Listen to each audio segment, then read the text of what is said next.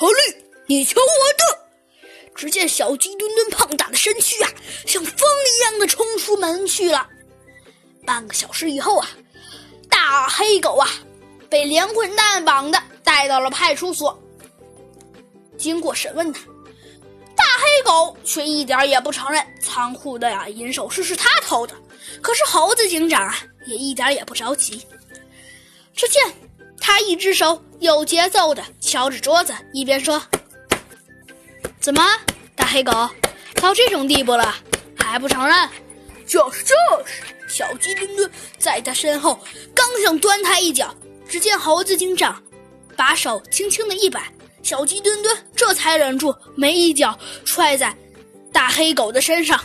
要是这一脚踹下去，哼，大黑狗可能就得摔一个狗啃泥了。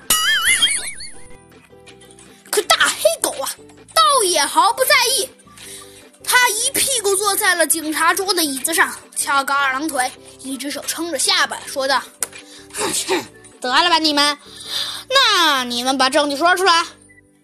小鸡墩墩先帮猴子警长说了，哼，我告诉你们，我早就知道你们的秘密了。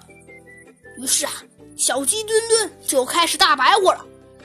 第一，应该寻找比大，呃，比比比比大黑狗嫌疑大一号的人。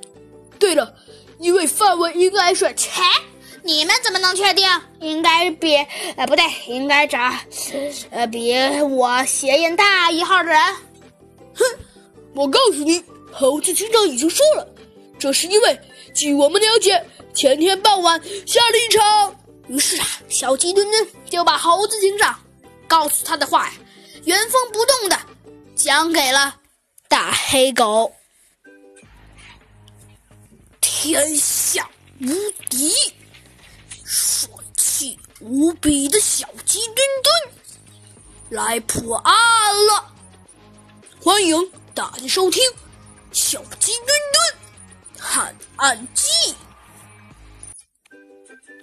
大黑狗啊，好像失去了全身的力气一样，一屁股瘫坐在了地上。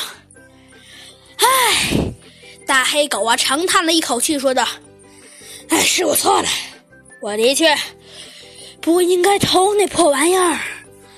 然后啊，他就把事情的经过呀原封不动的说了一遍。原来事情是这样的：前几天呀，大黑狗听说仓库了进了一行银行首饰啊，就产生了邪念。他把自己的想法告诉了好友大黄狗，两人一拍合集呀。那天晚上，他们在新闻值班时，见天下起了大雨，心想这是下手的好机会。于是大黄狗打电话，打完电话就来到了南门，见大灰狗啊已经呼呼大睡，于是他悄悄来到了花园的围墙旁，见大黑狗来了，就早。已等候在围墙上的大灰狗啊，立刻用绳子坠下一个沉重的纸箱。大概是由于呃纸箱太重的缘故，大黑狗双手去抱，一个踉跄，一下子塞进了一个土坑里。他咬牙呀，把那只脚挪出了土坑，吃力的呀把箱子放下，解开绳子，然后又扛上纸箱，来到了仓库房门前。